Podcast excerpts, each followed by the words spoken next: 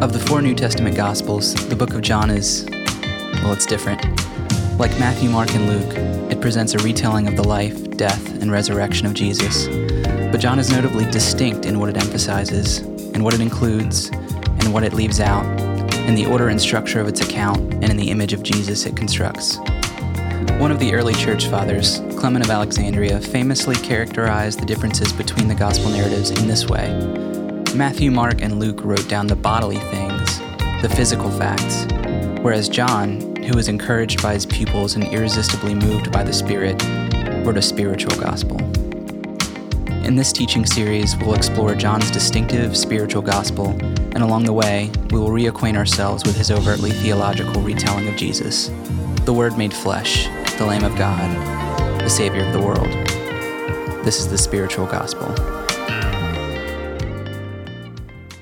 Here we are, uh, Gospel of John. We have been studying the Gospel of John for quite some time now, and we are making some headway. Uh, I'll actually talk more about this, but we're, we're coming up to a major turn in the scope of the book. And actually, I'd like to focus on some of the things that we haven't uh, focused on before up to this point, namely that the author of the book of John is structuring his book according to certain signs. In the first half of the book, in fact, he has seven signs that are sort of uh, the framework for Jesus' ministry. Now, these are by far not the only signs or miracles that Jesus does, but for some reason, the author of John is really highlighting a handful of these works to show what Jesus is about and also to put the readers and the audience into a nice frame of reference where what was on the table for the early audiences was figuring out who Jesus was. And these seven signs were attempting to give uh, some demonstration of Jesus, particularly as you think about last week, Jesus and his relationship with God the Father. Jesus himself says, I and the Father are one. He makes some claims of himself, or at least the author does early on, and we see how those things play out in the uh, early chapters of the book or the first half of the book. For example, we have Jesus' first miracle done in Cana where he turns the water into wine. Uh, very shortly thereafter, we have Jesus cleansing the temple. He goes into the temple, sees what's happening in the courts, and overturns the tables because of certain money practices that were happening, ways that. Uh, the, the powers that be were attempting to prey on uh, folks going to the temple to buy sacrifices. Jesus is pretty ticked about this. In fact, he says, You've turned my father's house into a den of thieves and overturned some tables. We see a pretty distinct picture of Jesus here that we might not have in the forefront of our thinking as we're continuing to contemplate who Jesus is neat little side note for you. This is actually going to come up as we go. In John's gospel, this is one of the first things that happens. This is in chapter 2. In the synoptic gospels, which are what three books? Matthew, Mark, and Luke. They're called synoptics because they're pretty similar in their structure, although at times they do disagree with one another, and John is just crazy. Uh, John thinks this story is so important that he puts it in the beginning as if to say, in order to understand Jesus, you have to understand the temple cleansing. This was the type of person that Jesus was. For the synoptic authors, this event is near the end of Jesus' life, actually. And some people would even say that when he's overturning the tables, and think about this, he's making some enemies for himself, and he's doing so in a very public way. So, a lot of scholars would say this is like the, the pin in, in the pin cushion that leads to Jesus' death. Most uh, historians would say there's no way on earth that this happened in the beginning of his ministry, because if it did, he'd be dead.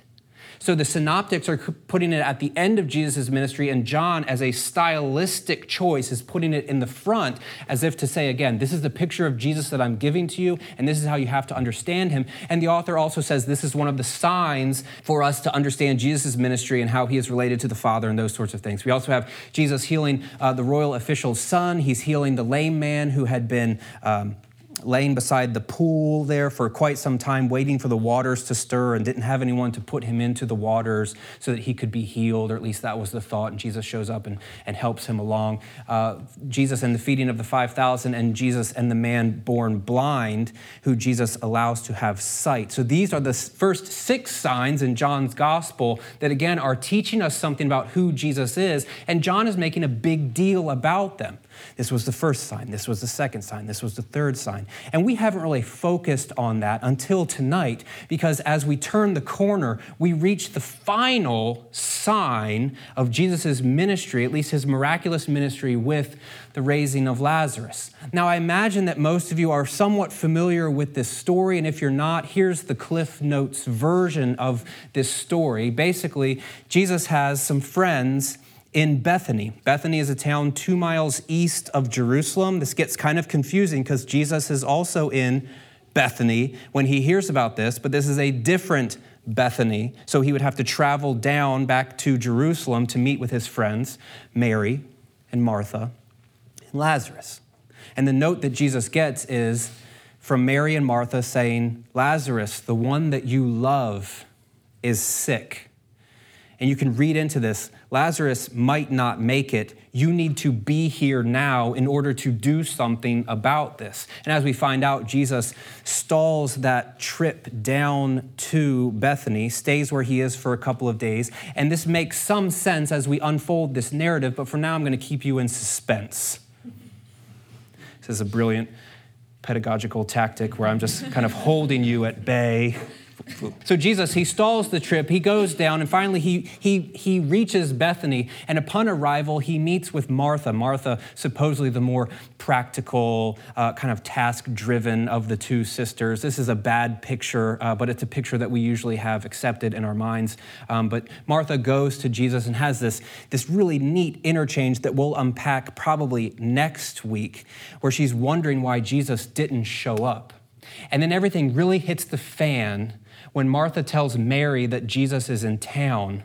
And Mary goes to Jesus, and we have this classic line about Jesus being moved to tears. A couple of times in this story, Jesus is moved to tears. And, and most often, we just relate that to look how human Jesus is.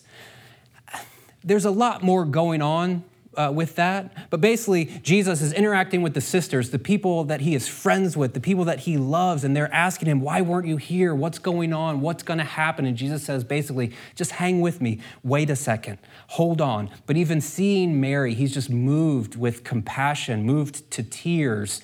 But finally, he's placed outside of the tomb a tomb where Lazarus has been laying for four days now. Some Jewish scholars make a big deal about this because there was some thought, and you can take this for what it's worth, some thought that the soul stayed close to the body for the first three days of death, but then on the fourth day of death, the spirit just goes elsewhere. So some people have said on the fourth day, Lazarus was really, really dead. He wasn't just sort of dead. He was like, he didn't have his spirit hanging out close to his body anymore. You can take that for what it is. If that heightens the, the impact of the story for you, then maybe tuck it away and, and hold on to that. But Jesus shows up and he says, Roll the stone away. Some people would say that these things make us think that Mary and Martha and Lazarus are, are pretty well off. We also learn very quickly that Mary, in the next chapter, will anoint Jesus' feet with a really expensive ointment. And the fact that Lazarus is laid in a tomb that has a, a big stone in front of it kind of insinuates that they have some means uh, and if you look at Jesus' whole crew, it really ranges from top to bottom as far as class structure goes. And perhaps Mary and Martha and Lazarus are on the top of this. But Jesus shows up and he says, Roll the stone away. And my main woman, Martha, says, Oh no, you cannot do that. It will smell too bad. And I'll probably say this for the next three weeks as we talk about Lazarus, but in the King James Version, it says, Oh no, he stinketh which I just think is a pretty classic line. If you have a life verse that you need to assign to yourself, maybe go with that, you know. But the stone gets rolled away, and Jesus says, Lazarus, get on out of there. Um, after praying to the Father, he says, Lazarus, come on out. And he does. He kind of stumbles out, still in his grave clothes, with the, the face napkin as well, which is the same word for Jesus' face napkin later on. Never, never used the word face napkin out loud, but I've used it twice now, and it it still feels weird. But you know what I mean? Like the face, the face covering. Uh, Lazarus has one and Jesus has one. And there's lots of precursors between Jesus and his life, death, and resurrection, and here Lazarus and his resurrection from the dead, or his resuscitation from the dead, I guess you could say. And this is the story of Lazarus. And because we're so removed from it, and because some of you have spent a lot of your time in Christian circles and communities, it's kind of lost some of its luster and lost some of its, its meaning and its power. And I hope to recapture at least some of that for you guys tonight because, as Marianne Meye Thompson says, in a nutshell, this narrative it recounts how Jesus' love for one of his own overcomes the power of death. In a very um, pointed way, this story is foreshadowing our salvation. It's foreshadowing the lengths to which Jesus himself will go to overcome the power of death, namely by surrendering himself to it. It has helped me over the last few years to begin to think, and I almost even changed a line in the song tonight, but I felt that would be uh, disingenuous to the people that wrote it, to think about sin with a capital S and death with a capital D, like these entities, as Paul would in, uh, instruct us to think about, like there, it's not just your personal sin or your upcoming death, but these powers that have some claim over the world, and Jesus is, is going to war against them and overcoming them and demonstrating victory, which is so beautiful and powerful. And we see some of that in this story where he rolls up to the tomb, and despite Martha saying, He stinketh, Jesus says, Get out. Death has no power here. I'm telling you to come out of the grave. And I hope that we haven't lost all of that power. Now, thinking through the structure of the book, as I mentioned a little bit uh, earlier, and I apologize if this sermon is a bit haphazard, I'm trying to do something different this week. We do see that the author of, the John, of, of John begins the gospel with a prologue. This is a theological prologue to, to sort of set the, the framework for what he's about to do. And then for the first half of the book, he has these book of signs with these seven sign acts that, that we have talked about already. And then we turn the corner in chapter 13 to either the book of glory or the book of the passion. This is where Jesus starts to set his eyes towards the cross, at least in the book of John. You could say that the, the author of John is setting Jesus' eyes towards the cross and structuring this. So in the first half, we have all of these signs that are attempting to show us who Jesus is. And in the second half of the book, he is going about the work that God has given him to do to overtake capital S sin and capital D death and bring them down in a beautiful show of power and victory to allow us to have life and hope. And as you are sitting there, don't lose that. Because that's the very core of what it is that we believe to be true. Now, tonight, as we go through the first 16 or so verses of John 11. I'm going to have some commentary to help us understand what these verses are doing. Now, you know the whole story of, of Jesus raising Lazarus. Now, we're going to focus in on a handful of verses because I want to take us to a place that you might not have been before. And namely, what I'm going to do is I'm going to lower my shoulder a little bit and push against the door of how we have understood faith and Christianity and what it is that we have signed up for. And I do think that by the end of it, it might be a touch uncomfortable.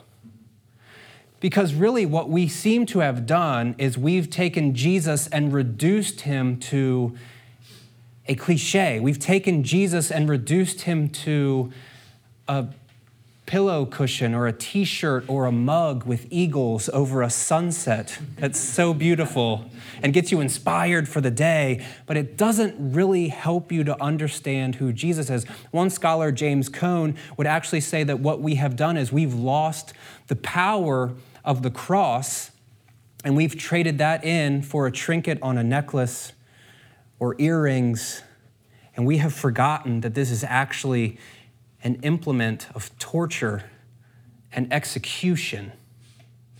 And we've softened that into something that it is completely not. Okay, so I want you just to stick with me and we'll go to that rousing conclusion there and we'll send you all off to go and be the hands and feet of Jesus in the world around you. Okay, this is John chapter 11, beginning in verse 1. I'm reading from the Common English Bible. I'm sorry I've been kind of jumping back and forth between stuff, but I think they really bring out some of the. Um, just the, the good storytelling that, that John has here in this chapter. It says, A certain man, Lazarus, was ill. He was from Bethany, the village of Mary and her sister Martha. Some people have really made a good bit about the fact that Lazarus seems to be placed underneath of Mary and Martha. This is their village, and Lazarus is just a part of that. This is weird storytelling. All throughout John, though, John seems to be giving a lot of um, play to women in Jesus' life and ministry, and we see that even here Mary and Martha uh, and their brother Lazarus. This is also the first time in John's gospel that we hear about Mary and Martha. The side note here from the author is this was the Mary who anointed the Lord with fragrant oil and wiped his feet with her hair. Her brother Lazarus was ill. So it's really focusing in on this person. And you can tell here that for the readers of this gospel, they would have had some background to this woman. This note would have meant something to them, like, oh, that Mary. It's helping them to, to place this story in light of the larger tradition. Now, I want you to hold on to this because I'm going to. I'm going to mess with your brains here for a moment.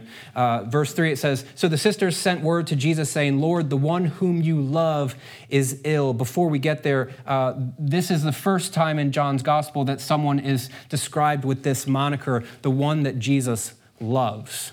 Okay, some scholars have felt that that's important, even wondering if Lazarus could be the one who eventually writes the Gospel of John, because later on we'll continue to meet someone known as the one whom Jesus loved, and it's never named. Most scholars would think that it's better noted to be John, uh, but some people have played with this idea that maybe it's Lazarus. Okay, now, this, this, not, this note here about Mary who anointed the Lord with fragrant oil and wiped his feet with her hair, this is a known tradition that people would have understood. Now, here's the problem.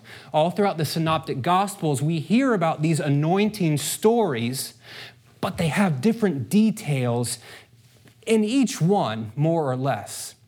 This is the only time that Mary is the named woman who anoints Jesus' feet, and she's doing so in Lazarus' house or in her own house in Bethany. In Mark's version, it says that an unnamed woman anoints Jesus' head, not his feet, in Simon the leper's house, not in Lazarus' house. It's an unnamed woman who anoints Jesus' head in Simon the leper's house in Matthew 26. There's a couple of uh, I believe there's a couple of differences between these stories, but here, for the most part, uh, they're, they're pretty consistent. And then in Luke chapter 7, it's a sinful woman who anoints Jesus' head in Simon the Pharisee's house. And these, we have all different details of the same sort of tradition that's happening here, which is important, I think, for us to at least note and then to be able to, to extrapolate and say that what John is doing is different than what these other authors are doing and to push back and to wonder about why he's doing it in this way. Some scholars would say, well, there must be at least two different traditions of similar stories, and other people would say that John is specifically naming Mary to be this,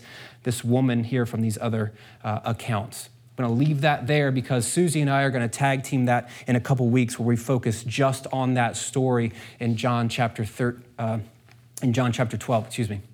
It continues, when he heard this, namely when he heard that the one that he loves is ill, Jesus says this illness isn't fatal. It doesn't lead to death. It's for the glory of God so that God's Son can be glorified through it. And you might begin to wonder does this mean that Jesus is allowing Lazarus to die so that he can do a cool party trick and show everybody how great he is? I want you to hold on to that thought because the timing would suggest uh, otherwise. Now, Jesus loved Martha her, her sister, and Lazarus. When he heard that Lazarus was ill, he stayed where he was. And after two days, he said to his disciples, Let's return to Judea again. Now, if you remember from last week, Jesus had been teaching, and his teaching had caused such problems with the leaders that they started picking up stones to kill him.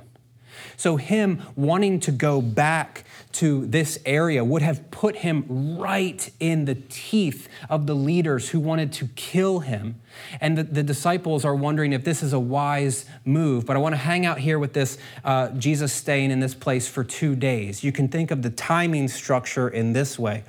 On the first day, Mary and Martha send a message to Jesus, and it gets to him messenger, whoever it is, we don't know anything about him, has this message and goes and talks to Jesus. And then Jesus decides to stay in the same place for two days. And then on the fourth day, he travels and arrives in Bethany. So, this is the structure in which Jesus learns about this happening, sits around for two days, and then on the fourth day, he shows up. Because as I told you earlier, it says that when he did arrive, he found Lazarus had already been in the tomb for four days. In other words, Lazarus died here maybe shortly after the message was sent. When Jesus reads the message about his friend and the, the particular ailment that he has, he's probably already gone. He still remains to camp out here, and scholars have wondered why in the world that is. One scholar says very simply, What was Jesus doing? And you're all wondering, and I will tell you at least what he says about this. He says, From the rest of the story, I think that we can tell Jesus was praying. Here's the scenario Jesus gets the message from someone that Mary and Martha are saying to him Lazarus, your guy, one of your best friends, the one that you love, the one that you have this history with, he's nearing death. And Jesus, immediately upon hearing this, goes away to pray to figure out what it is that he must do. Because the way that we think about this story is Jesus has power and he can just go heal this person, right? And we don't necessarily think about the implications that that trip would make on Jesus himself. Remember this whole thing the people that picked up the stones and wanted to kill him. The disciples, when they hear Jesus who wants to go back to Bethany, they say, Rabbi, the Jewish opposition wants to stone you. Don't go. Nobody in this crew of people is saying, Jesus, the best thing that we can do right now is go back to Bethany, which is, again, two miles away from Jerusalem, the epicenter of uh, Jewish religiosity we need to go back there and help Lazarus, who will later be described as their friend too. The person that they're closest with, the disciples don't seem to be encouraging Jesus to go and to heal him because there's too much on the line, which leads N.T. Wright again to further explicate what's going on. It says he was praying for Lazarus, but he was also praying for wisdom and guidance as to his own plans and movements. Somehow the two, he says, were bound up together. What Jesus was going to do for Lazarus would be, on the one hand, a principal reason why the authorities would want him out of the way. This is like overturning the tables again. When you go and in public and you do these acts, it will most certainly lead to your death. You guys ever been in a situation? This is unplanned, so I don't have anywhere that I'm going with this specifically, but have you ever been in a situation where you know if you say something or do something or respond in a certain way, that it's going to cost you something? And you have to do a quick calculation as to whether or not that cost is worth it to you for you to get out here and say, I have something to say or do you know, those moments, this is what's happening for Jesus here, except he's taken a couple of days because if he goes down there and heals Lazarus, it's going to be a show, and the religious leaders are going to pounce and end his life. Do not remove Jesus and his desire, let's see if this one works out, his desire for safety and his desire for comfortability and his desire for maybe the status quo to be completely removed from him. Don't let Jesus be this entity that just floats around doing what God wants him to do with no internal struggle whatsoever. That would make no sense when he's in the Garden of Gethsemane saying, If there's any other way to do this, Dad, let's do that. Don't turn Jesus into one that doesn't have any sort of feelings about this. So you can imagine if, this is sheer speculation, but if Jesus is hanging out for a couple days praying, do I need to go? Is it time? Has the clock run up? Like, am I going to my, to my death? to show victory over capital S sin and capital D death? Is that the time? Because he knows that if he does this, it's going to lead in that direction. But it would be, on the other hand, Wright says, the most powerful sign yet. And this is the tension here. If I go and I raise this dude from the dead, that's going to be good. People are going to get on board with that, right? You'd have to think so. But on the other hand, I'll probably end up dying myself. This is the tension that is, is working in Jesus' mind, potentially. It's the most powerful sign yet of what Jesus' life and work was all about and how it would reach its climactic resolution. Wright also pushes this farther because if Jesus was actually out praying, what happens is when he says, Hey, let's roll the stone away, and Martha's like, No, don't do that, he stinketh, then Jesus launches into a prayer. And if you're a thoughtful audience, if you're about ready to tell someone who's dead to come out of a tomb, what might you be praying for? Lord, help me not to look like an idiot here. Why don't you show up and do something here in this moment? But what Jesus says instead is, Thanks for hearing me. what do you talk like what do you mean hearing me? When? What? What was the conversation? He just says, "Thank you for hearing me. I'm glad that people are going to see how much power we have. Come on out." Like there is no request in Jesus' prayer at the tomb, he already, it's already assumed that this time has been spent in prayer. At least that's what N.T. Wright is saying. So the, the disciples' conversation of Rabbi, the Jewish opposition, they want to stone you. Let's not do this. It makes sense, but Jesus has something more in mind that he is going to do. And he says something really esoteric and unhelpful.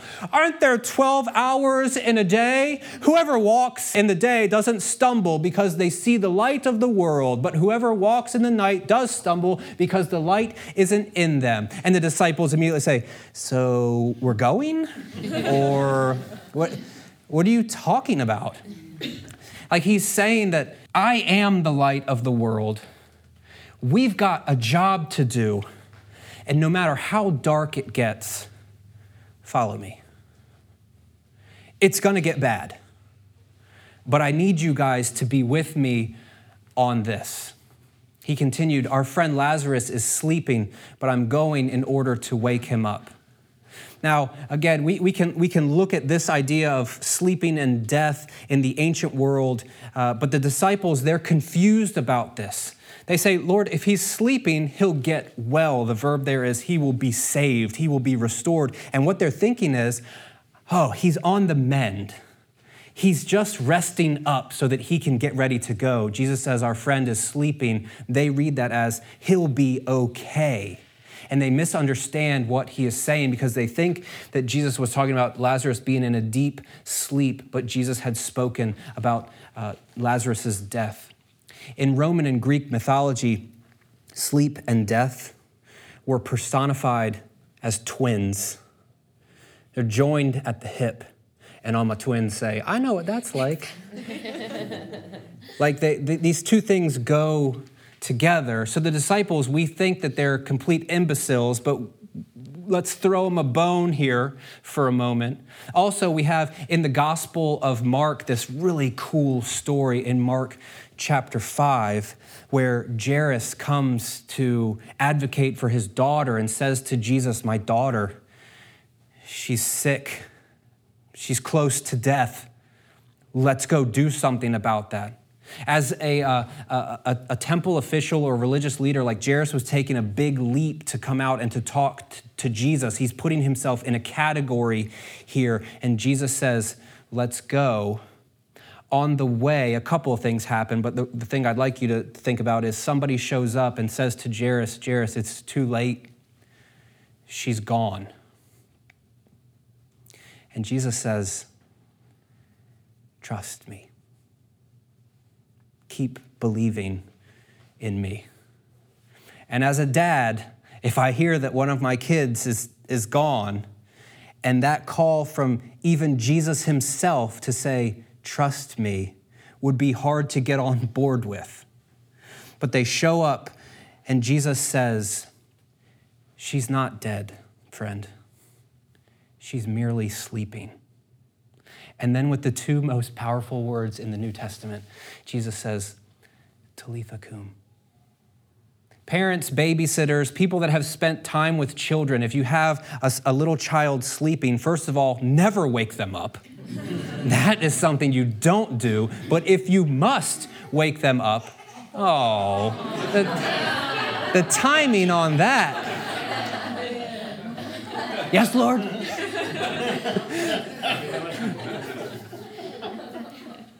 Imogen's like, I have something to say about this. Um, Jesus in this image, like Talitha cum, which just means little girl, It's time to wake up now. It's so powerful. And to me, like this, is such a beautiful image of maybe even death and into the resurrection because there's nothing, this is complete speculation. I know that you guys probably have lots of thoughts about what happens to you after you die, but nothing would make me happier if at some point after my death, if the first thing that I hear is Jesus saying the Aramaic equivalent of little boy, wake up, which I don't know what it is off the top of my head, but he says that which actually would be pretty confusing since I don't know what it is. And you know, like, oh, what? What is happening? But if he just says, little buddy, it's, t- it's time. Like, I just, I, this image is so beautiful and powerful. And if it is the case that the disciples have seen this and know this when Jesus says that Lazarus is sleeping, perhaps they might have brought these sorts of circumstances into play, but Jesus makes it very clear to them Lazarus, he's dead. You guys aren't getting it. He's not really asleep, he's gone. But we have work to do. And for your sakes, I'm glad I wasn't there so that you can believe. Let's go.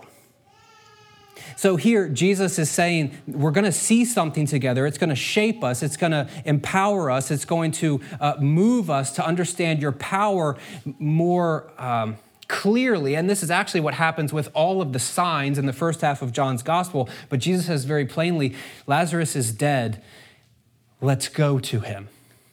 And then Thomas, which is where I want us to hang out. This is all, you can take that, think about it, like meditate on it, whatever. This is what I want us to spend the rest of our time with, which admittedly will not be long. Then Thomas, the one called Didymus, said to the other disciples, Now remember, after all this, we shouldn't go because if we go, he's going to die. We shouldn't go because they're after his head. We need to stay here and camp out. And Jesus saying, What aren't there 12 hours in the day? Let's go. We got light of the world, got stuff to do. And then finally, Thomas is led to say, well, let us go too, so that we may die with Jesus. Now, this is where the, the, Common English Bible is taking a little bit of liberties because in the Greek it says that we may die with him. It could be Lazarus, it could be Jesus. But since they already know that Lazarus is dead, it's probably the case that they're thinking about Jesus. So I think this is a legitimate translation. I just would like to give you as much information as possible just to make sure we're all on the same page here. Let us go too, so that we may die with Jesus, the Word of God for the people of God. With a lot of commentary in between, sort through the words and the, the not words. But this line here, let us go too, so that we may die with Jesus. What do you know about Thomas? Yeah, it's probably that one famous thing. We don't hear a lot about this story where he actually has this shining moment of clarity, even if he didn't quite grasp what he was saying, and even if it didn't ultimately come to pass. Because uh, we, we see here, uh, according to Craig Keener, despite Thomas's apparent willingness to suffer death for the sake of Jesus, Jesus dies alone. And here I actually want to distance ourselves from Keener Yes, sort of. His disciples desert him. Jesus is not alone when he dies, especially in, in John's gospel. He's surrounded by his mom, his mom's sister, Mary, the wife of Cleopas, I think is, is the name there, and another, uh, and Mary Magdalene, I believe. So he's surrounded by people, and also he's having a conversation with the disciple that he loved. So he's not completely alone, but Thomas is nowhere to be found. In fact, later on in, in John's gospel, Jesus says, A time is coming and it's here when each of you will be scattered to your own homes and you will leave me alone. Despite your protestations to the opposite, you will not be with me at the end because you will be scared because you will not be able to put your money where your mouth is, because you will not be able to drink the cup, as he says in other gospels, because you will not be able to count the cost and make the steps required of you. And we also know the story of, of doubting Thomas, even after Jesus has died and has shown himself to a handful of disciples. They say, We've seen Jesus. Thomas says, Yeah, okay. I'll believe that when I see it and touch it. Right? So we have these pictures of, of Thomas where he has this, this clarity in this moment. Let us go too so that we may die with Jesus. And it's just dripping with irony because that's not what happens. But before we get on Thomas's back and start pointing fingers, I'd like to demonstrate a little bit of irony for us as well.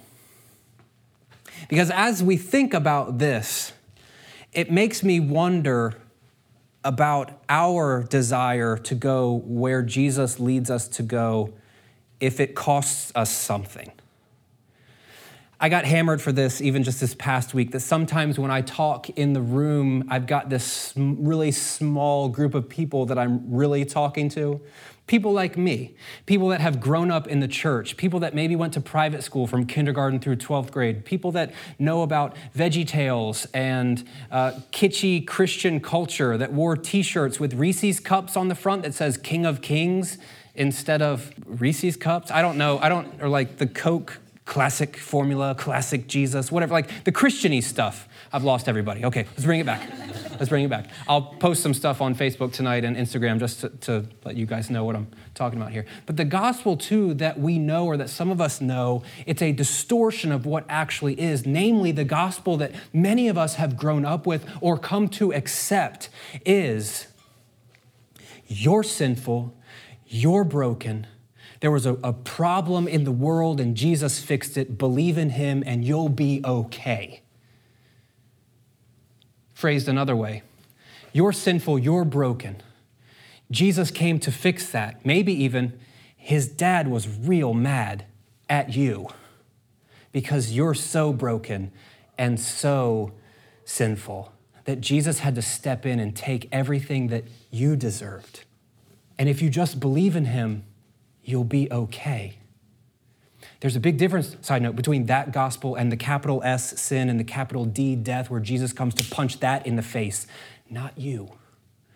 And Jesus' dad doesn't want to punch him in the face either. This is like a, a, a, team in concert that's attempting to get the world rid of these things that are, are vying for our attention and our allegiance. But basically, at the core of what we, many of us, have accepted is this lie that if we believe in Jesus, then if you just place your hope in, if you just sign this card, if you just, then, and it could be heaven that you're waiting for. It could be something in the future that you're waiting for. It could be financial security that you're waiting for. It could be the resolve of all your problems that you're waiting for. It could be the relational things that are happening to you that you're waiting for. But the gospel as we know it isn't really the one that's on the pages of the New Testament. The gospel, and I don't really like how I frame this here, but the gospel as it is it pushes back against that sort of consumeristic, what's in it for me gospel. Because when you read Jesus and you see what he's about in the New Testament, he doesn't say, hey guys, just hang out with me and everything will be cool. He says, hey guys, we got to go to Bethany and I might die. And then Thomas says, well, let's go with him. And if it's good enough for Jesus, I guess we'll die too. The gospel, as it is in the pages of the New Testament, is a call to follow Jesus. And he doesn't lead us to comfortability, he doesn't lead us to ease, he doesn't lead us to a life divorced of problems. He just says, Follow me, because we have work to do. And when you participate with me, and start to bring some of the problems in the world into order in my name, then that's the way that we should be living. It's a call to follow Jesus, it's a call to pick up our crosses. Not the trinkets on your necklaces or earrings or your tattoos, the implements of your own execution. Pick up your cross and drag it wherever you go not to show people how Christian you are and how much you don't cuss anymore or look at porn anymore or fill in the blank with your pet sins anymore. It's pick this up and go where Jesus is calling you to go and do what he is asking you to do because that might cost your life. It's a call to come and die. Now, just so that we don't get lost in this spot here because this the last five minutes that's been a pretty big downer right like go and be blessed um, N.T. Wright again says, There's a great deal that we don't understand, and our hopes and plans often get thwarted. But if we go with Jesus, even if it's into the jaws of death, we will be walking in the light. Whereas if we press ahead arrogantly with our own plans and ambitions, we are bound to trip up, even if we walk into the jaws of death. I have no idea what that looks like for you where you are. But I know that Thomas wasn't too far off. Let's go with him, even if we must die. I don't think that the answer to this is that we complicate things and we end up being huge jerks in public so that people will be mad at us and then we say, ah, yes, I must be following Jesus. But I do hope that our life is not driven by fear that our life is not driven by our, our convenience, that our life and our decisions are not driven by complacency and the fact that we're okay at some time out there. Instead, how about we become like Thomas and say, Jesus, wherever you're going, even if it's leading us straight into the jaws of death, we will go with you. Practical application, and then we're done. You know those moments you have when you start counting the cost and you think about like, if I do something here, that's gonna be, that's gonna end up bad for me. I'd like you to begin to maybe start putting those in, in a Christian context and maybe start thinking, is Jesus compelling me to say or do something on behalf of my neighbor? Is Jesus compelling me to say or do something because that's what would demonstrate love and commitment to Him? What does it look like for me to carry the implements of my execution in this moment? I know that it doesn't leave you guys with like peaches and cream, but I am convinced that when we live in this way, that we are living in a good and right way, to become agents of hope and peace and love and forgiveness right here and right now. Let us go too, even if we die with Jesus. Thanks for listening to this week's teaching from the Restoration Project. If you live in the Salisbury area, we invite you to join us for one of our weekly services on Sunday evenings at 5:30 p.m. Whatever your story, there's room for you here. If you'd like more information on TRP, please visit our website at www.restoresby.org. And for previous sermons, check out our SoundCloud page at www.soundcloud.com forward slash restoresby or subscribe to our podcast on iTunes or Stitcher. See you next week.